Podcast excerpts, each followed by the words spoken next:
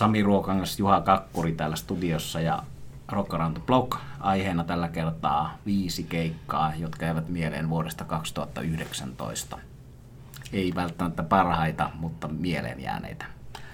Hyviä oli paljon ja, ja sanotaan, että tässä matkan varrella tulee selviämään, että tiettyjä päällekkäisyyksiä pyrin tässä välttämään.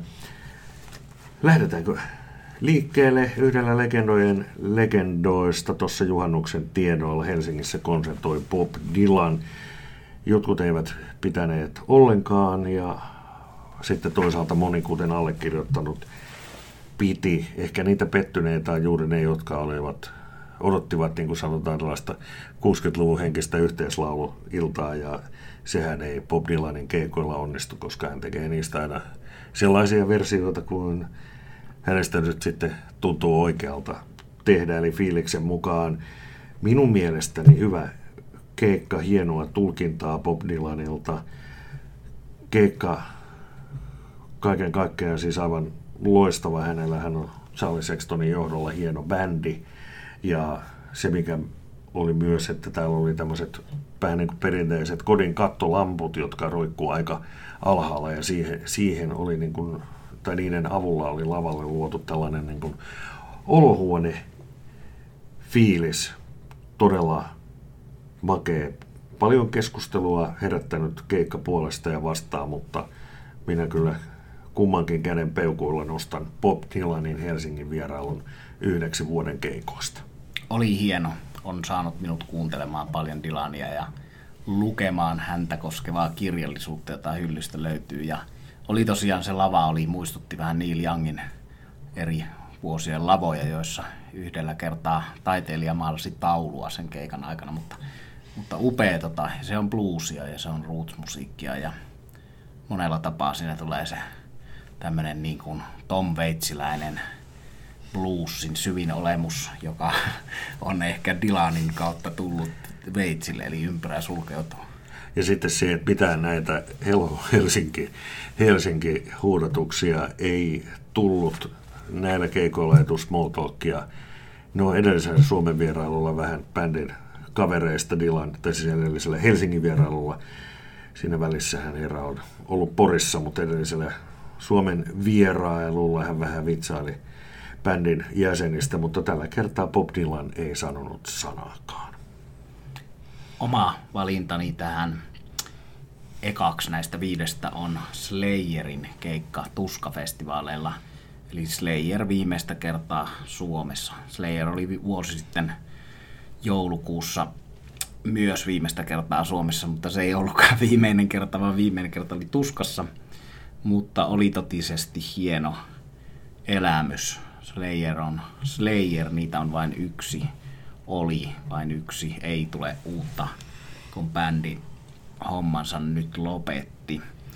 Siihen liittyi monenlaista tunnepuolen fiilistä, jota on vaikea sanoin kuvailla. Olin hyvien ystävien seurassa ja siinä oli monella tapaa heavy-puolelta minulle ja suomalaiset tuska yleensä tärkeä bändi – kiitän tässä kohtaa. Siinä oli mukavat Black Dining ruokailut, jotka on käynyt tuskassa syömässä siellä kynttilän valossa, niin tietää, että se luo jo tunnelman siinä ennen Slayerin keikkaa. Mulla oli rakas ystäväni Lontoosta Anja Petito, DJ ja musaarakastaja, tekee radio-ohjelmaa ja podcastia Lontoossa. Oli vieraana. Sitten siihen liittyy Pekka ja Maria, Marko Ahtisaari, basisti, joiden kanssa siinä vietettiin iltaa, mutta tota, sitten ilta huipentui Slayeriin ja Best of Setti, jonka lopuksi laulajapasisti Tom Araja jäi lavalle seisomaan kyyneleet silmistä valuen ja tota, ihmiset sitten huutaa sinne sitä Slayeria vähän niin kuin ää, Buenos Airesin tapaan epäsuomalaisesti. Ei ole tiedossa montako ulkomaalaista yleisössä oli huomattava monta. Ystäväni Steve Dempsey Irlannista – joka näki Slayerin yli 30 kertaa, kun hänen kuolivuotellaan oleva mummo kävi hänen kanssa keskustelua siitä liittyen tähän, kun on puhuttu Juhan kanssa, että mitä kadut kuolivuotella, niin tämän Steven mummo kehotti häntä, että mene elää ja menee ja käy kuuntelemassa Slayeria ja äläkä istu täällä minun vuoteni äärellä. No, Steve meni ja teki sen 30 kertaa, mutta mummoansa muistelen ja näin kaverin kyynelten kostuttamat kasvot keikalla ja kyllä siellä itsekin olin liikutuksen vallassa, mutta se oli keikka numero yksi 2019 viimeinen Slayer tuskassa. Ja sitten mulla ei ole missään sinänsä paremmuusjärjestyksessä, vaikka tämä seuraava nyt tietysti on yli kaiken, mitä vaan päällä, päällään kantaa. Heinäkuussa Rolling Stones Filadelfiassa ja kyllähän se nyt oli taas kerran tykki keikka sekä omaan ikäistensä sarjassa että ihan yleisessä sarjassa, niin kyllä toi homma nyt vaan niin kuin toimii, että aina, aina tulee kylmät väreet, kun tulee kuulutus Ladies and Gentlemen, The Rolling Stones, ja, ja jos siitä iästä nyt jonkun verran puhutaan, niin esimerkiksi YouTubesta voi katsoa Philadelphia 2019 ja pistää siihen Rolling Stones. Rolling Stones sitten vielä hakusanoiksi, niin kannattaa vähän tsekata tuota hieman aikaisemmin sydänleikkaa, sydän leikattua Mick Jaggeria, joka muutama päivä tuon keikan jälkeen täytti 76. Yleensä en käytä ilmaisua, näytetään mistä kana kusee, mutta tota, nyt, nyt niin kuin oli sellainen setti jälleen kerran. Rolling Stones myö vuodesta ja vuosikymmenestä toiseen stadionit loppu, eikä ihme ole, se ihan sikakova bändi. Ja klassikkojakin on muutama. Ei mullakaan nämä paremmuusjärjestyksessä, ei näitä, näitä ei voi vertailla. Tuommoisen itkemiskeikan Slayerin perään mä vedän tähän tämmöiset hirmuset bileet ja letkajenkat, eli ruotsalainen Night Flight Orchestra, jossa kyllä alun perin oli Arts enemistä kaveri, joka ei ole ruotsalainen, mutta nämä kaikki bändit rupeaa olemaan niin kansainvälisiä, että sanottakoon Night Flight Orchestraa ruotsalaiseksi. Night Flight Orchestra oli The Circus tuolla Helsingin Kampin sirkuksessa maaliskuussa One Desirein kanssa Rockin Skandinavia minifestarilla, mutta siellä oli tota, puolillaan vaan tupa, mutta sitten kun, ja hyvä keikka sekin, mutta sitten kun Night Flight Orchestra veteli Sweden Rockissa kesäkuussa omilla kotiseuduillaan siellä tuota, tosin kansainvälisen yleisön edessä, niin olikin ihan toisenlainen meininki kuin Helsingissä, että siinä oli, oli bileet sekä lavalla että yleisössä. Tämä Night Flight Orchestra, niin kuin moni tietää, niin koostuu muiden bändien jäsenistä, eli Soilworkista muun muassa, ja vähän tämmöinen bilebändi, mutta jo bilebändi, joka tekee niin tasokasta musiikkia, että se menestyy jo lähes yhtä hyvin kuin näiden alkuperäiset päivätyöt näiden herrojen ja rouvien. Mutta tuota, joka ei ole perehtynyt Night Flight Orchestraan, niin tosiaan se on edelleen hard rockia, mutta hyvin paljon tämmöistä kasari Miami Vice, Doobie Brothers, funky disco musiikkia. Eli tota, moni sitä kuuntelee, joka ei hard rockista hevistä dikkaile lainkaan, eli disco, kasari, funk, sävyillä vedettyä, hyvin soitettua, hyvin laulettua. Mutta siellä kun oltiin festareilla, siellä oli myös Gathering of Kings, mikä voisi olla yksi vuoden parhaista, mutta mä otin kuitenkin tämän Night Flight Orchestran. Gathering of Kingsissa oli Night Flight Orchestran Björni vetänyt jo edellisenä iltana ja näytti bändi tässä tämän Night Flight Orchestran keikalla siltä, että on siellä festarilla juhlittu eri bändien kanssa ja iltapäivää elettiin, mutta bändi oli erinäisten päihteiden vaikutuksen alaisena niin kuin moni yleisössäkin, mutta se ei vaikuttanut huonolla tapaa soittamiseen, vaan se oli hurja meininki, eli hyvä, tota, hyvä biletys. Ja sitten jossakin vaiheessa Paralyzed, tämmöisen hyvin funkkipohjaisen biisin tota, aikana lähti semmoinen letka menee siellä, että jos yleensä oli noin kymmenestä tuhannesta ylöspäin, niin siitä oli sitten 500 menossa semmoisena letkana ympäri sitä kenttää ja sitten kuvasin kännykällä videota tavoistani poiketen sieltä ja julkaisin sen sitten otsikolla, että normaali iltapäivä Ruotsissa ja sitä videota, videota on jaettu paljon ja bändi on jakanut sitä ja mä voin sen jakaa teille rakkaat kuulijat näette, mistä on kysymys, kun juhlitaan festareiden iltapäivässä sille, että edellinen ilta ja yö on jo ehkä juhlittu, varsinkin lavan puolella tilanne oli tämä. Mutta kakkosvalintani Night Flight Orchestra Sweden Rock Festivalilla. Ja otanpa sitten seuraavaksi kotimaisen poiminnan elokuussa Pelle Miljoona Oy Tavastialla. Ja tämähän oli nimenomaan sitten se kokoonpano, joka aikanaan sen Moottoritie on kuuma klassikkolevyn levytti, eli Pelle Miljoona, Tumppi Varonen, Ari Taskin, Andy McCoy ja Sami Jaffa. Ja tässä on tietysti sinänsä mielenkiintoista, nyt kun ajatellaan tämän bändin näitä comeback-rundeja, joita aina silloin tällöin tulee, että kun useinhan comeback-rundi on jotain, jolla yritetään päästä siihen, missä jossain on oltu, niin näistä kavereistahan, varsinkin McCoysta ja Sami Jaffastahan, tuli sitten tuon Moottoritie on kuuma levyn jälkeen suuria rock-tähtiä ja kyllä se sitten semmoinen niin kuin sanotaan, että on nähty maailmaa ja on sitä kokemusta ja, ja ollaan sitten oikeasti rockistaroja eikä pelkästään leikitä niitä, niin, niin se kyllä näkyy. Jos vaan tämä Pelle Miljoona Oy, tämä kokoonpano tekee keikkoja, niin kannattaa ilman muuta käydä, käydä katsomassa. Siellä on hyvä meininki ja soittavat erinomaisesti, mukaan lukien Andy McCoy. Miestä tiettyjen sanotaan ehkä ulkomusiikillisten seikkojen takia ei välttämättä oteta ihan vakavasti, mutta, mutta tota, soitti niin kuin todella, todella hyvin. Et ihan täydet, täydet pisteet Andy McCoylle ja näistä biiseistä, kun niissähän, niin kuin silloin aikanaan, kun niitä ensimmäisen kerran julkaistiin tai silloin kun ilmestyivät aikanaan tuolla, tuolla vuosikymmeniä sitten 80-luvun alussa, niin silloinhan puhuttiin tai käytettiin sellaista ilmaisua, että biiseissä on sanomaa. Ja jotenkin vaan näitä biisejä kuunnellessa tuli sellainen mieleen, että se sanoma osuu ehkä vielä, vielä niin kuin paremmin kohteeseen tänä päivänä kuin silloin, silloin aikana, aikanaan. Mutta tosiaan Pelle Miljoona Oy Tavastia klubilla jää kyllä allekirjoittaneelle mieleen vuoden 2019 yhtenä kovimmista keikoista. Ja minulle seuraava sellainen oli bändi nimeltä UFO, eli englantilaista hard rockia ja sitä klassikkoa ja, ja paljon vaikuttanutta. Moni tuntee UFOn biisistä Doctor Doctor, joka soi jokaisen Iron Maidenin keikan alussa, kun Iron Maiden tulee lavalle.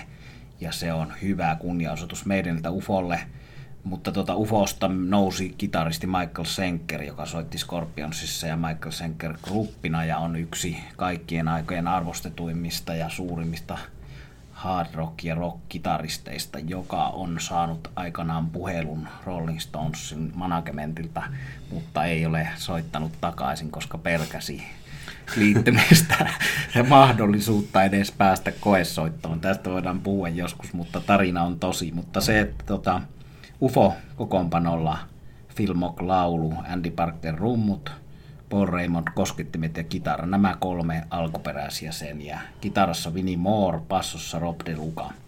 Eli kolme alkuperäisjäsentä, joista Paul Raymond kuoli alle viikon sisällä tästä keikasta, jonka näin. Näin sen siis Lontoon kentistä on foorumissa huhtikuussa ja se on traagista. Kysymys oli viimeisestä jääväiskertoista niin kuin moni bändi on viimeisellä jäähyväiskertoilla, mutta tässä kohtaa dramaattisemmin kuin mitä kukaan kuvitella saattaa. Ja tämä Raymond oli merkittävä muusikko, joka soitti jo Savoy Brown-nimisessä blues rock-bändissä, blues-bändissä, britti blues-bändissä, joka on tärkeä linkki bluesin kehityksessä hard rockiksi ja heviksi merkittäviä miehiä.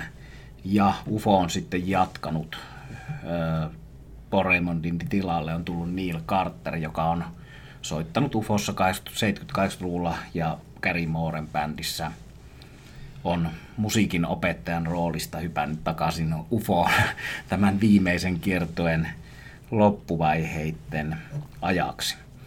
Tunnelma kentistä on foorumissa ja sitä ympäröivissä pupeissa oli asiaan kuuluvasti harras, mutta hyvällä tavalla hienoa bändiä, sen perinnettä juhliva ja keikka loppui, niin sinne jäi jengi pällistelemään ja juttelemaan sen tuntusena, että mitäs nyt, tässä oli hieno bändi, nyt me emme sitä enää ikinä näe Lontoossa. Tunnelma oli erilainen kuin ehkä ikinä missään keikalla, millä olen ollut, että tällaisia me koetaan nyt, kun nämä bändit oikeasti lopettaa.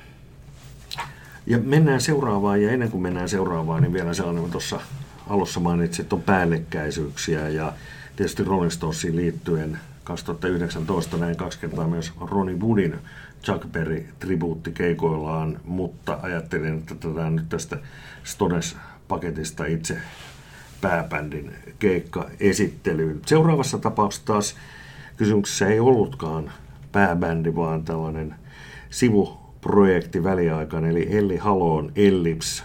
Tätä mä olen jo aikaisemminkin kehunut sekä keikkaa että sitten nostanut heidän albuminsa yhdeksi vuoden levyistä, mutta vielä kerran täytyy tuohon Ellipsiin, jonka Tavastialla näin palata.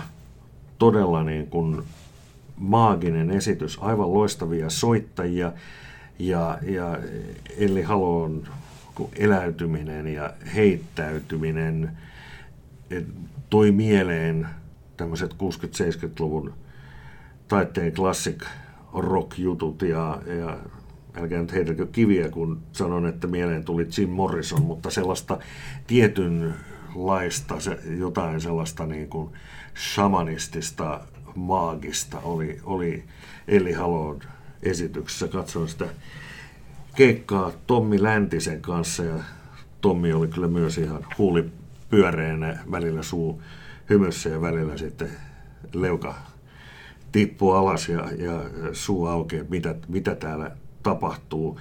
Et oli kyllä kova Ellips. Vuoden yllättäjä allekirjoittaneen erilaisilla listoilla.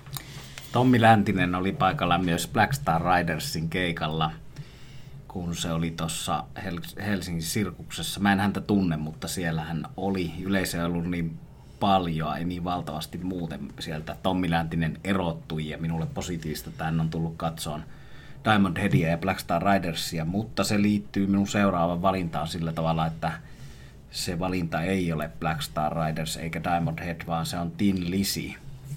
Tin Lisi juhli Black Rose-levyä, joka täytti 40 vuotta tänä vuonna. Se juhli sitä soittamalla sen Steelhouse-festareilla Englannissa kokonaan sen Black Rosein – mulla on käteen tatuoitu Black Rose kansi Irlannissa Dublinissa, että, että olen ihminen, joka hankkiutuu paikalle, kun tätä levyä soitetaan. Mutta tota, menin Espanjan En Steelhouse-festareille, Espanjassa Leyendas del Rock-festareille, rakkaan ystäväni Nuria Linaresin ja muiden hullujen espanjalaisten seurassa. Ja nyt tietysti moni on sitä mieltä, että tinlisiä ei pitäisi enää olla, mutta ei lähdetä siihen keskusteluun. Minusta on hienoa, että näitä biisejä joku soittaa. Siinä on alkuperäinen kitaristi Scott Korham, siinä on Darren Warton, joka soitti Tinlisin mukana miehenä pitkän aikaa. Sitten tässä kokoonpanossa oli Judas Priestin rumpali Scott Travis, kitaristi Damon Johnson – Ricky Warwick tietysti Black Star Ridersissakin siinä tavallaan Lynot, Phil Lynotin roolissa laulaa, soittaa kitaraa. Sitten yllättävä basisti tässä Tinlisin kokoonpanossa Troy Sanders Mastodon-bändistä. Ja tota, Mastodonin jengiä oli siellä paikalla muutenkin ja huomasin, että kännyköillä kovasti videoitiin ja kuvattiin, kun bänditoveri oli päässyt Tinlisiin soittamaan, että oli hauska seurata, kuinka suht merkittävä tunnettu Mastodon-bändi fanitti tätä Tillisiä juhlakeikka kokoonpanoa. Scott Corham tietysti tärkeimpänä se originaali sankari, kitaristi, joka jaksaa edelleen veivata hyvässä kunnossa ja hyvällä fiiliksellä ja jaksaa kiertää Black Star Ridersina, mutta jaksoi soittaa nämä muutaman keikan neljä tänä kesänä Tin Lisi nimellä. Settilista oli mitä mainioin kattaen tämmöisiä harvemmin soitettuja kuin Kattu, Kivit, Api ja Hollywoodia, hienoja biisejä. Minä satuin saamaan siellä monesti Scott Korhamin tavanneena ja nytkin moikkasin häntä siellä päkkärillä, mutta en mennyt ujouttani enempää kimppuun juttelemaan, mutta hän heitti minulle plektran, joka hienosti kieppui ilmassa ja putosi suoraan käteeni, vaikka sen ympärillä oli aika iso määrä ihmisiä yrittämässä ottaa sitä plektraa, joka oli kyllä mulle tarkoitettu.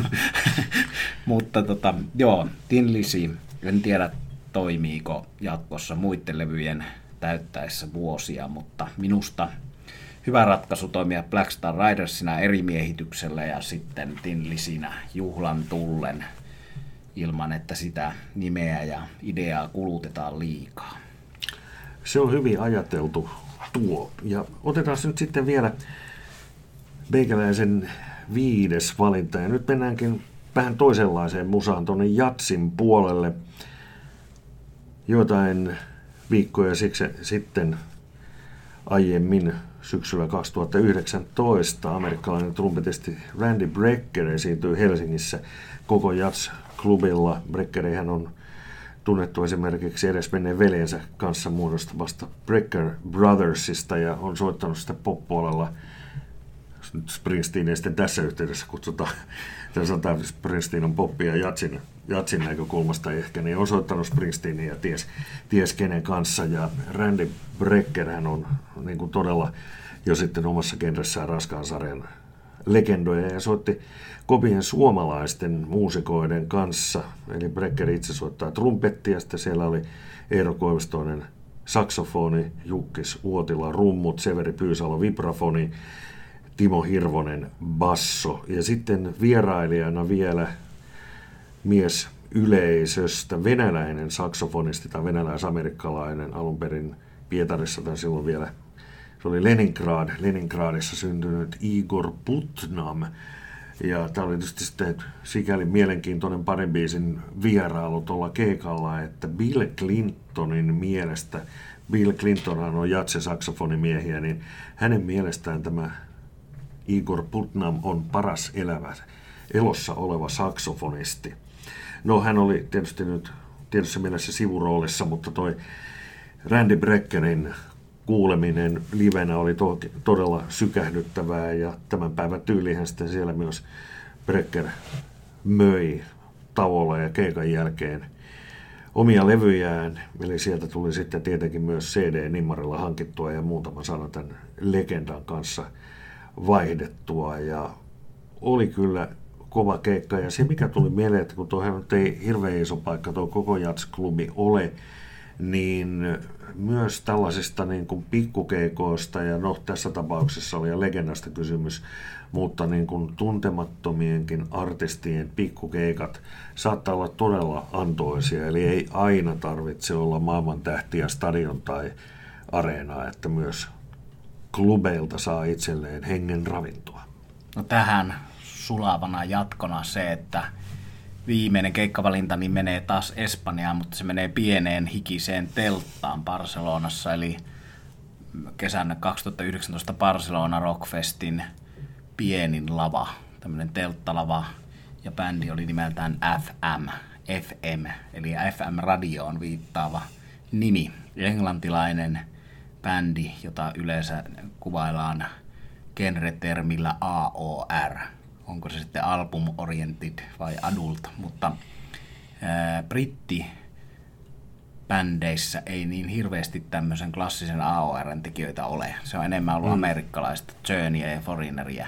Mutta tämä tota, FM 80-luvulla kiersi muun muassa Bon Jovin kanssa maailmankiertueita ja oli ikään kuin ehkä läpi murron, läpilyönnin kynnyksellä, mutta sitten tämä tämä maisema muuttui, tuli Nirvanat ja tämmöinen melodinen AOR oli mitä halveksituinta ja epämuodikkainta musiikkia yhtäkkiä, mutta tota, bändi toimii nyt taas ja olisikohan siinä taitaa olla kolme niitä kasaria ja sitten nuorempaa kaveria vai neljä. Joka tapauksessa monta alkuperäistä, ennen kaikkea laulaja Steve Overland, joka on tuommoinen soul-vaikutteinen vähän Paul Rogersia, mutta vielä enemmän soulia, ehkä tällaista Al Greenia ja Sam Cookia ja klassista souliääntä. Todella, todella hyvä lauleja.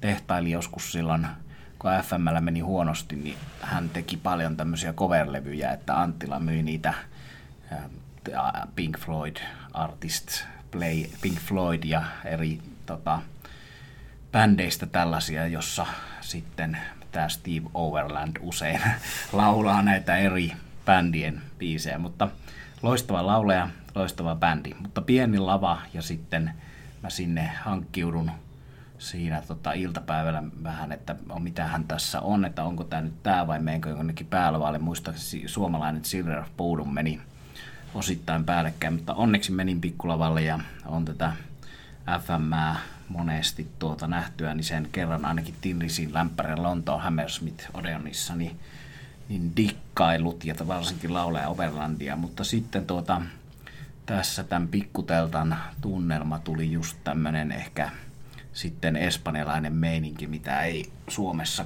koe, että se, tota, se hurraaminen ja juhliminen pääsi ihan omiin ulottuvuuksiinsa, että siellä oli varmaan espanjalaisia, mutta monesta muustakin maasta jengiä, mutta osasivat biisit ulkoa. Minä en niitä kaikkia osaa, mutta se yleisön meininki oli sellaista, että bändi itki ja sitten loppuvaiheessa basisti itkee ja sitten sanoo, että tämä on paras FM-keikka ikinä.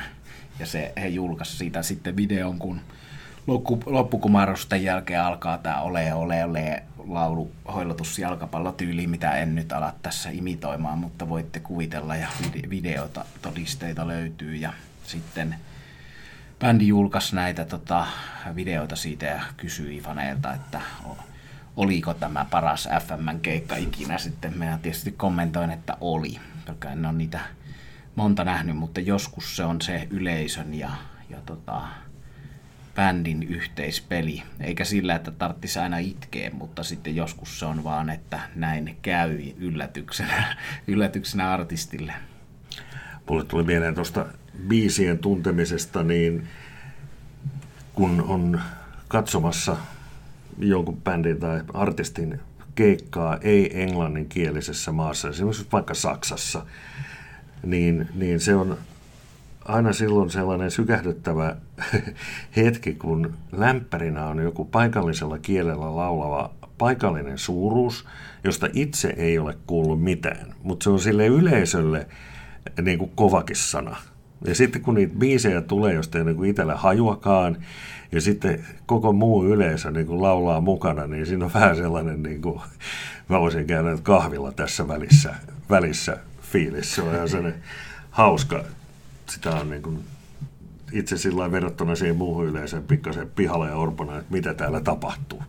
Vielä tuosta FMstä Barcelonassa se, että että tota, halusin nostaa tämän siksi vähän niin kuin sama kuin tuossa Night Flight Orkestrassa, että, että tämmöisen rankan Silver Pudumin ja muun, mikä on maailman parasta musiikkia omalla tavallaan, niin välimuotona, tai siis mikä se on vastakohtana, on hyvä saada tota näillä festareilla aina tämmöinen vähän positiivisempi ja melodisempi pilkahdus. Eli tässä oli myös osin kysymys siitä, että tuollaisen niin King Diamondien ja Heavy Heavyn keskellä, niin tuollainen tota, pilkahdus AOR ja positiivisuutta ja itkemistä ja romantiikkaa. I Belong to the Night oli yksi biisi, minkä sanoja osasin, niin tota, tekee kyllä terää. Ja tämä pienenä piruilevana vinkkinä suomalaisille festarijärjestäjille, että joskus siellä, no tämä on kyllä huomattu esimerkiksi Tuskafestarilla, siellä on, on siinä kirjossa laajuutta, mutta to, toivoisin, että tämä käsite heavy hard rock otettaisiin vähän laajemmin myös meillä täällä Suomessa. Tähän on hyvä päättää tähän viisauteen. Eli näin olemme käyneet läpi vuoden 2019 parhaita keikkoja noin niin kuin meidän kummankin henkilökohtaisesta näkökulmasta. Eli tässä oli Rock Around the Block tällä kertaa. Ja näihin itkun täytteisiin tunnelmiin kiitos kun kuuntelit.